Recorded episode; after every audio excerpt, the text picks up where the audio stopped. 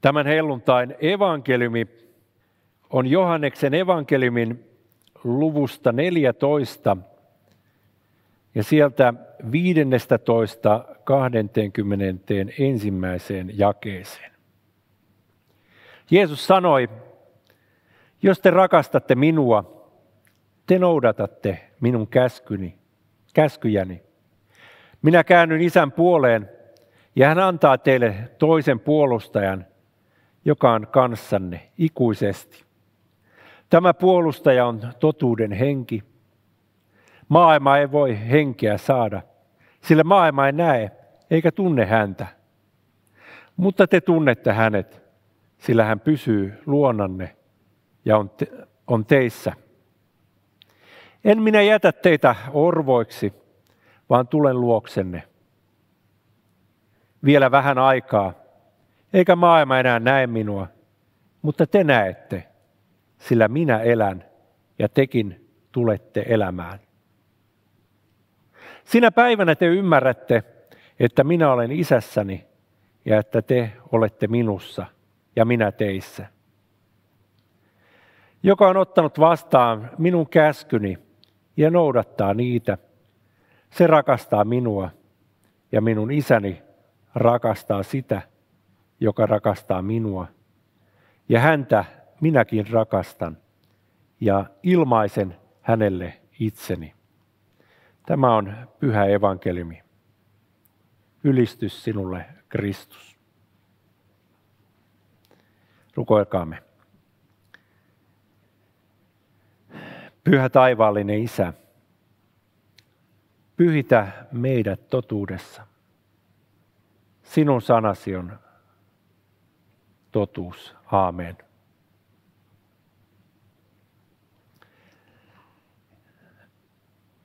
Tämä helluntain evankeliumiteksti on Johanneksen evankeliumin kohdasta, missä Jeesus kiirastorstai-iltana pitää jäähyväispuhettaan opetuslapsilleen siellä Jerusalemin yläsalissa. Jeesus tahtoo lohduttaa opetuslapsiaan. Älkää, älköön teidän sydämenne olko levoton. Uskokaa Jumalaan ja uskokaa minuun. Minun isäni kodissa on monta huonetta, enkä minä muuten sanoisi, että menen valmistamaan teille asuinsijan. Opetuslapset ovat hämmennyksissä. Herra, mihin sinä menet? Herra, mihin sinä menet? Mutta Jeesus sanoo heille, että minä en jätä teitä yksin, vaan minä lähetän teille puolustajan, totuuden hengen. Evankeliumi alkaa sanoilla, jos te rakastatte minua, te noudatatte minun käskyjäni. Jos te rakastatte minua, te noudatatte minun käskyjäni. Mihin Jeesus viittaa? Hän viittaa 13. luvun kohtaan, jakeeseen 34, missä Jeesus sanoo, uuden käskyn minä annan teille. Rakastakaa toisianne. Rakastakaa toisianne. Niin kuin minä olen rakastanut teitä, rakastakaa tekin toinen toistanne. Kaikki tuntevat teidän minun opetuslapsikseni, jos te rakastatte toisianne. Jeesus viittaa tuossa alussa tähän omaan käskyynsä opetuslasten rakastaa toinen toistaan. Jos te rakastatte minua, te rakastatte toisianne.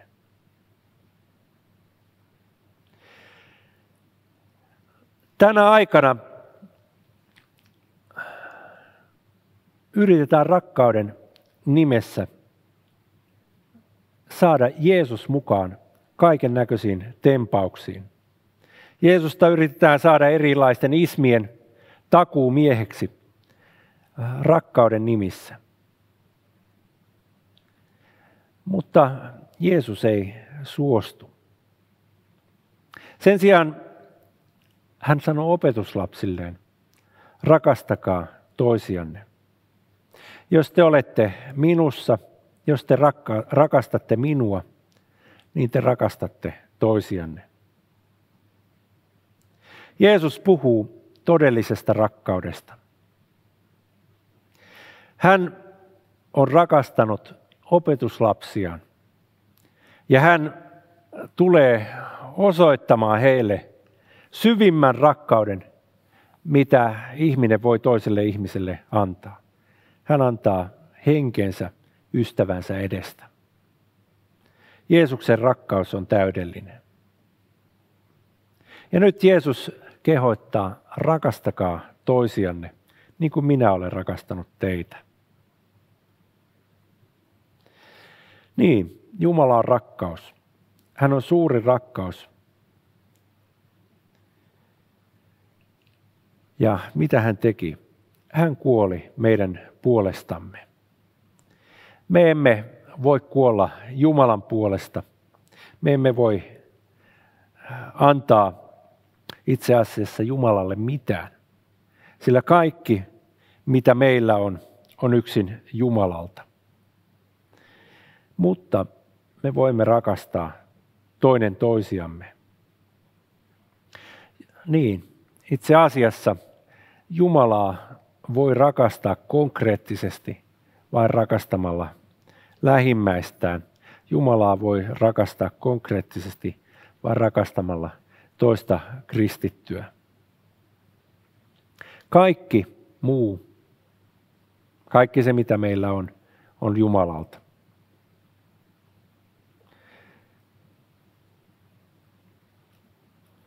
Toiseksi Jeesus rukoilee isää ja hän antaa pyhän hengen, totuuden hengen, joka on kanssamme ikuisesti.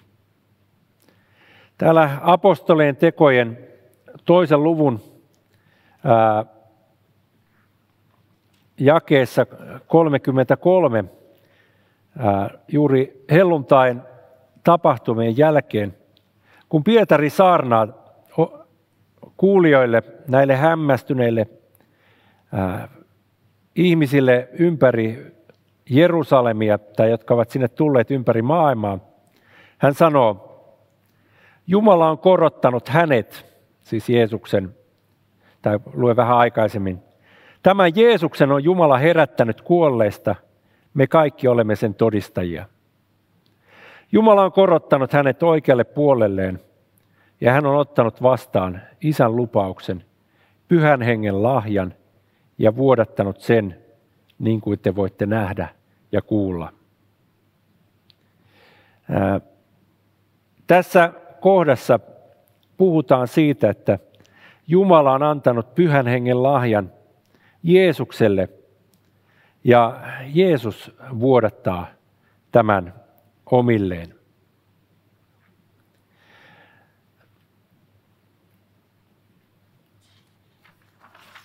On mielenkiintoista, että tämä kyseinen asia on yksi suurimmista kristikuntaa hajottavista tekijöistä. Nikään uskontunnustuksessa on kohta, jossa kristikunta edelleen kiistelee. Niin sanottu filigue-kiista. Alun perin tuolla kirkolliskokouksessa tuo pyhä hengen kohta, siellä lausettiin, että, että pyhä henki lähtee isästä. Ja sitten jossain vaiheessa lännessä tuohon lisättiin, että aivan raamatullisesti lisättiin, että pyhä henki lähtee isästä ja pojasta. Kaiken kaikkiaan typerä riita. Idän kristityt olivat oikeassa siinä, että alun pitäen kirkolliskokouksessa nimenomaan oli se, että pyhä henki lähtee isästä. Mutta kun luemme raamattua, ja tämän tunnustaa myös jokainen idän kristitty, ortodoksi tai muiden idän ortodoksikirkkojen jäsenet, että todellisuudessa Raamattu puhuu siitä, että pyhä henki lähtee myös isästä ja pojasta. Eikä näitä pitäisi edes erottaa. No, henki, pyhä henki on Jumala, kolmiyhteisen Jumalan henki. Hän on samaa jumaluutta isässä ja pojassa ja pyhässä hengessä.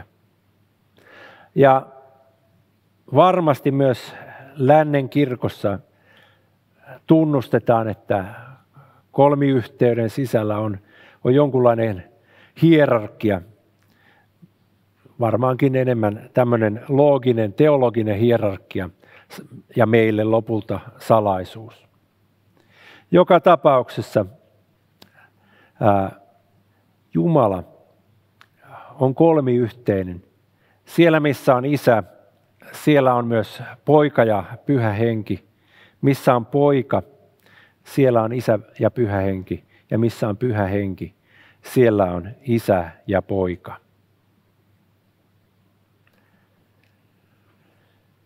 Jumala, Jeesus Kristus, kutsuu pyhää henkeä evankeliumissamme totuuden hengeksi. Hän kutsuu pyhää henkeä puolustajaksi. Mitä hän tällä tarkoittaa? Jeesus on lähtemässä isän tykö. Hän on poistumassa opetuslasten keskuudesta nähtävällä tavalla. Mutta hän ei jätä omiaan yksin. Pyhä henki on puolustaja. Hänen tehtävänsä on olla läsnä, niin kuin tuossa myöhemmin sanotaan. Ja hänen tehtävänsä olla läsnä ikuisesti. Herra ei jätä omiaan. Hän on läsnä, hän on läsnä pyhän henkensä kautta. Eikä vaan meidän keskellämme, vaan hän on läsnä jokaisessa uskovassa.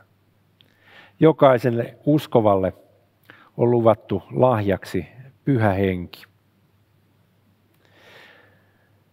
Jos olet kristitty, jos sinut on kastettu ja uskot, että, että taivaallinen isä on sinunkin edestäsi lähettänyt tänne maailmaan poikansa Jeesuksen Kristuksen kuolemaan sinunkin syntiesi puolesta.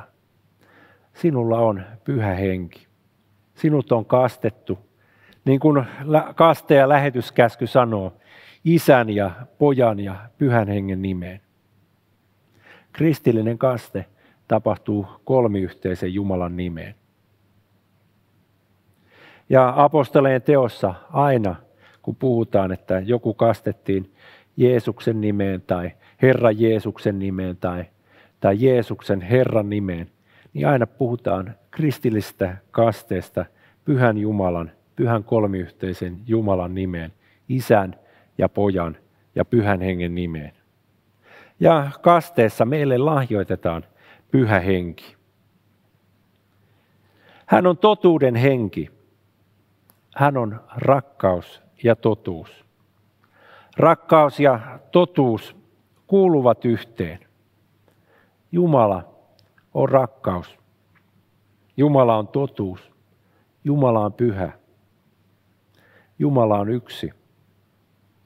Jumala ei ole koskaan vain jotain yksitellen. Hän ei ole pelkästään rakkaus, mutta ei olisi totuus tai pyhä. Jumala ei ole pelkästään totuus, olematta samalla rakkaus ja pyhä. Ja Jumala ei ole pelkästään pyhä, olematta samaan aikaan rakkaus ja totuus. Jumala on yksi. Ja missä on pyhä henki, siellä on Herra, siellä on isä ja poika ja pyhä henki.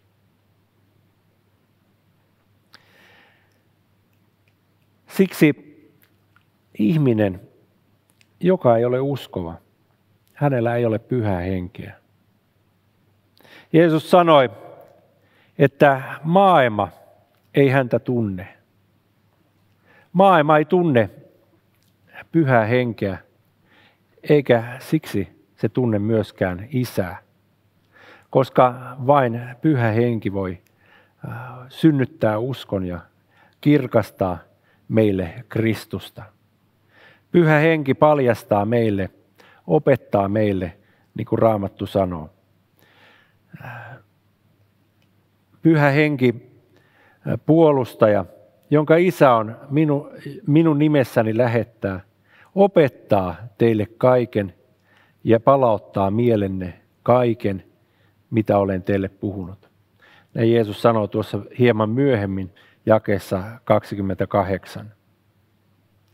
Ja hän itse asiassa palaa tuohon samaan ajatukseen rakkaudesta myös usein. Jos joku rakastaa minua, hän noudattaa minun sanani, ja isäni rakastaa häntä, ja me tulemme hänen luokseen, jäämme asumaan hänen luokseen.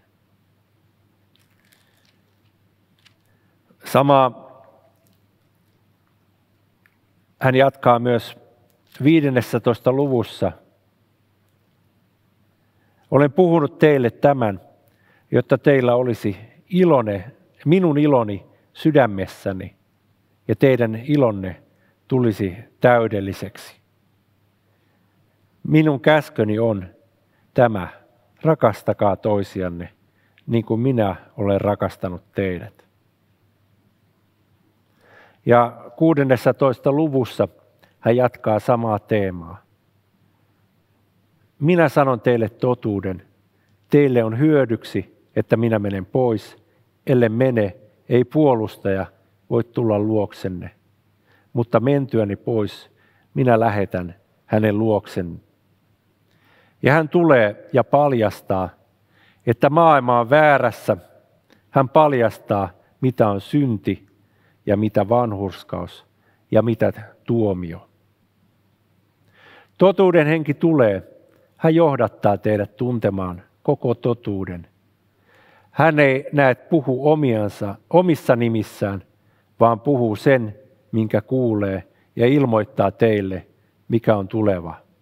Hän kirkastaa minut, sillä sen, minkä hän teille ilmoittaa, hän saa minulta.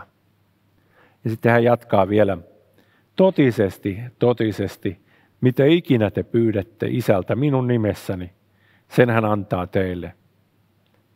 Tähän asti te ette ole pyytäneet minulta mitään minun nimessäni. Ja te ette ole pyytäneet mitään minun nimessäni. Pyytämä, pyytäkää, niin te saatte, ja teidän ilonne on täydellinen. Evankeliumissa Jeesus sanoo, että te saatte, mitä te pyydätte Jeesuksen nimessä isältä. Sillä isä ei anna lapselleen kiveä tai käärmettä, vaan hän antaa pyhän hengen jokaiselle, joka sitä hänelle, häneltä pyytää. Näissä evankeliumin sanoissa meille syvä totuus. Kun Luther, uskonpuhdistajamme, halusi avata uskon, kolmannen uskon kohtaa pyhityksestä. Hän aloitti sen sanoin, minä uskon, etten minä voi omasta järjestäni enkä voimastani uskoa Jeesuksen Kristukseen, Herraani, enkä tulla hänen tykönsä, vaan pyhä henki on kutsunut minua evankeliumin kautta, valistanut minua lahjoillaan – pyhittänyt ja varjellut minut oikeassa uskossa. Niin kuin hän koko kristikuntaa maan päällä kutsuu kokoa, valaisee pyhittää ja Jeesuksessa Kristuksessa varjelee ainoassa oikeassa uskossa. Jossa hän, jossa kristikunnassa hän antaa minulle ja kaikille uskoville joka päivä kaikki synnit runsain määrin anteeksi. Herättää minut viimeisenä päivänä ja kaikki kuolleet ja antaa minulle sekä kaikille uskoville Kristuksessa iankaikkisen elämän. tämä on varmasti totta. Pyhä henki varustaa meitä, pyhä henki antaa meille lahjojaan. Hän pyhittää meidät ja ennen kaikkea suuri lahja, mitä hän meille antaa, on raamatun sana, tuo pyhä hengen saarna, joka kirkastaa meille Kristusta Jeesusta. Mutta hän antaa meille myös äh, muut armovälineet, kasteen ja ehtoollisen sakramentin. Hän opettaa meitä ja hän pitää Kristuksen kirkon voimassa aina paluusensa saakka. Amen. Rukoillaan. Pyhä Jumala, rakas taivaallinen Isä. Kiitos sinulle Kristuksesta, pojastasi, joka on kuollut meidän edestämme. Herra, me ylistämme sinua. Täytä sinä meissä, meidät pyhällä hengellä, sinun voimallasi, niin että mekin rakastaisimme toinen toisiamme ja kaikkia niitä lähimmäisiä, jotka olet meille antanut. Herra, lähetä sinä meidät julistamaan evankeliumia kaikkialle maailmaan, niin että ihmiset voisivat kuulla ja uskoa sinuun, saada synnit anteeksi ja pelastua. Tätä rukoilemme Jeesuksen nimessä. Aamen. Tunnustamme nyt yhteisen kristillinen uskomme apostolisen uskontunnustuksen sanoin. Minä uskon Jumalaan, Isään kaikkivaltiaaseen, taivaan ja maan luojaan, ja Jeesukseen Kristukseen, Jumalan ainoaan poikaan, meidän Herramme, joka sikisi pyhästä hengestä, syntyi neitsyt Marjasta, kärsi Pontius Pilatuksen aikana, ristiin naulittiin, kuoli ja haudattiin. Astui alas tuonelaan, nousi kolmantena päivänä kuolleista, astui ylös taivaisiin, istuu Jumalan, Isän, kaikkivaltian oikealla puolella ja on sieltä tuleva tuomitsemaan eläviä ja kuolleita. Ja pyhään henkeen, pyhän yhteisen seurakunnan, pyhäin yhteyden, syntien anteeksi antamisen, ruumiin ylös nousemisen ja iankaikkisen elämän. Aamen.